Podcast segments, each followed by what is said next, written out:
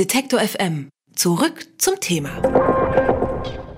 Am vergangenen Freitag haben sich in der polnischen Stadt Posen die Vertreter der EU sowie der Westbalkanländer getroffen. Ziel der Konferenz ist es gewesen, über den EU-Beitritt von Bosnien-Herzegowina, Kosovo, Montenegro, Nordmazedonien, Serbien und Albanien zu sprechen. Ein konkretes Ergebnis konnte allerdings nicht erzielt werden. Weiterhin gibt es keine Termine für Beitrittsgespräche der Balkanländer. Ob die Balkanstaaten in Zukunft der EU beitreten werden und welche Voraussetzungen dafür noch erfüllt werden müssen, Darüber spreche ich mit Dusan Relic von der Stiftung Wissenschaft und Politik. Herzlich willkommen hier bei Detektor FM.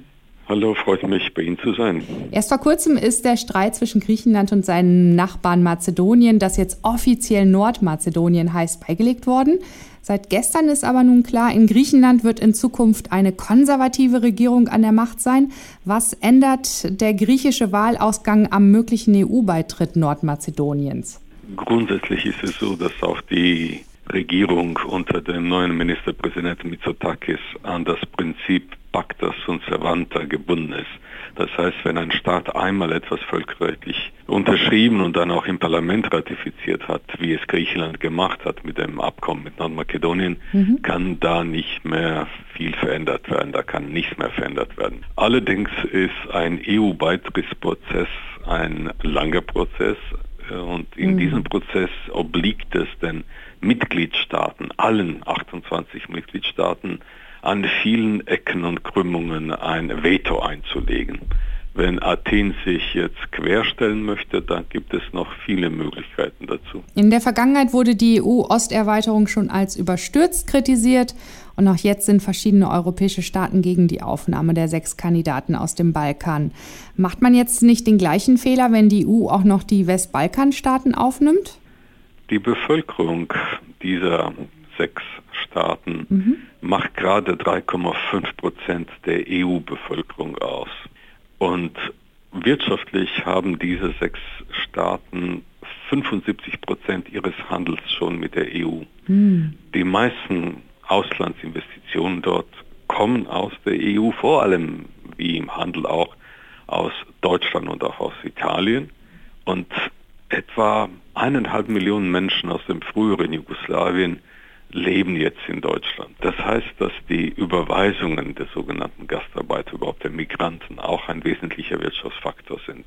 Diese Länder sind schon längst in die EU wirtschaftlich und, wenn man das so sagen kann, menschlich integriert. Und wenn man sich für eine Sekunde auch die geografische Karte vorstellt, dann sieht man, dass diese Region schon längst umgeben ist von EU und von NATO-Staaten.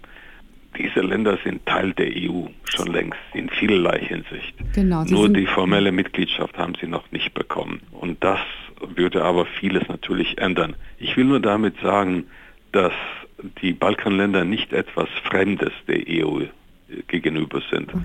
sondern von der quasi schon längst verschluckt. Vor nicht allzu langer Zeit herrscht Krieg auf dem Balkan und auch heute gibt es viele Spannungen zwischen den verschiedenen ethnischen und religiösen Gruppen. Also mhm. wird ein Beitritt der Länder die Lage eher entspannen oder holt man sich dann zusätzlich noch diese Konflikte in die EU? Die EU und die Mitgliedstaaten, einschließlich Deutschlands, waren seit dem Beginn des Zerfallsprozesses Jugoslawiens, also etwa seit 1990, Teil des Prozesses und haben die politischen Situationen dort äh, zum Teil bestimmt. Und auch jetzt ist es so, dass äh, zum Beispiel in Nordmakedonien, als es darum ging, das Abkommen mit Griechenland fertig auszuhandeln, da waren äh, viele externe Faktoren beteiligt, nicht nur die USA, sondern auch Deutschland, sondern auch die anderen. Ich will damit sagen, dass nichts, was politisch oder wirtschaftlich dort passiert, quasi entfernt von der EU ist, sondern Teil der politischen Prozesse innerhalb der EU. In diesem Sinne holt sich die EU keine Probleme, die mhm. sind schon längst Teil des europäischen politischen Problems. Sollten die Länder der EU nicht beitreten, gelten China und Russland als die großen Gewinner. Welche Interessen verfolgen diese beiden Staaten an den Balkanländern?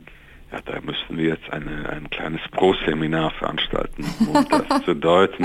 Aber äh, ja. ich würde noch einmal auf die auf, auf, ein, auf, einen Blick auf die geografische Karte raten. Und dann kann man sehen, dass zum Beispiel zwischen dem Baltikum und dem Schwarzen Meer eine Kette von NATO-Staaten vorhanden ist, sodass Russland und gar China äh, militärpolitische Macht nicht in der Region projizieren können. China arbeitet an einem weltumfassenden Modell, das sich äh, Belt and Road Initiative nennt. Also der Versuch, die chinesische Wertschöpfungskette global zu gestalten, nicht nur zu exportieren, sondern auch herzustellen, durch Konnektivität mhm. der Welt so zu verbinden, dass China quasi im Mittelpunkt dieses Wirtschaftsprozesses darliegt. Und der Westbalkan ist geografisch eine Anknüpfungsstelle zwischen dem Westen und dem Osten. Die schnellsten Landverbindungen zwischen Europa und Asien gehen über den Balkan. Und außerdem gibt es dort äh, ein, eine große Nachfrage nach Entwicklungskapital, was die Länder nicht genug haben. Und China finanziert schon jetzt in Südosteuropa mhm. die Infrastruktur mit etwa 6 Milliarden Euro. Das ist das chinesische Interesse. Das russische Interesse ist nicht politisch weggedrängt zu werden aus dieser Region wo Russland seit Jahrhunderten präsent ist. Moskau hat nicht große Chancen, weil die meisten Länder dort eben an der EU Mitgliedschaft interessiert sind und hin und wieder Russland dafür verwenden, um ein wenig Angst und Furcht in der EU zu wecken, indem sie sagen, ja, wenn, wenn wir nicht da reinkommen, dann wird Wladimir Wladimirovich Putin bei uns wichtiger werden, als es sonst der Fall wäre.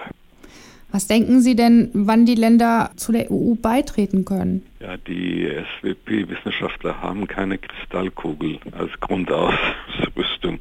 Ich glaube, dass man sich äh, nicht auf Prognosen einlassen sollte, denn mhm. äh, nicht nur, dass diese Länder selbst große Probleme mit Demokratie, Rechtsstaatlichkeit haben, sondern vor allem, sie holen wirtschaftlich nicht auf. Einer der Gründe, warum sie nicht wirtschaftlich aufholen, ist, dass ihre Märkte voll offen sind für die Exporte aus der EU. Aber sie bekommen dafür nicht die Kompensation, wie zum Beispiel andere Staaten, die der EU beigetreten sind und Zugang zu den Struktur- und Kohäsionsfonds der EU haben. Ja. Das ist ein Problem.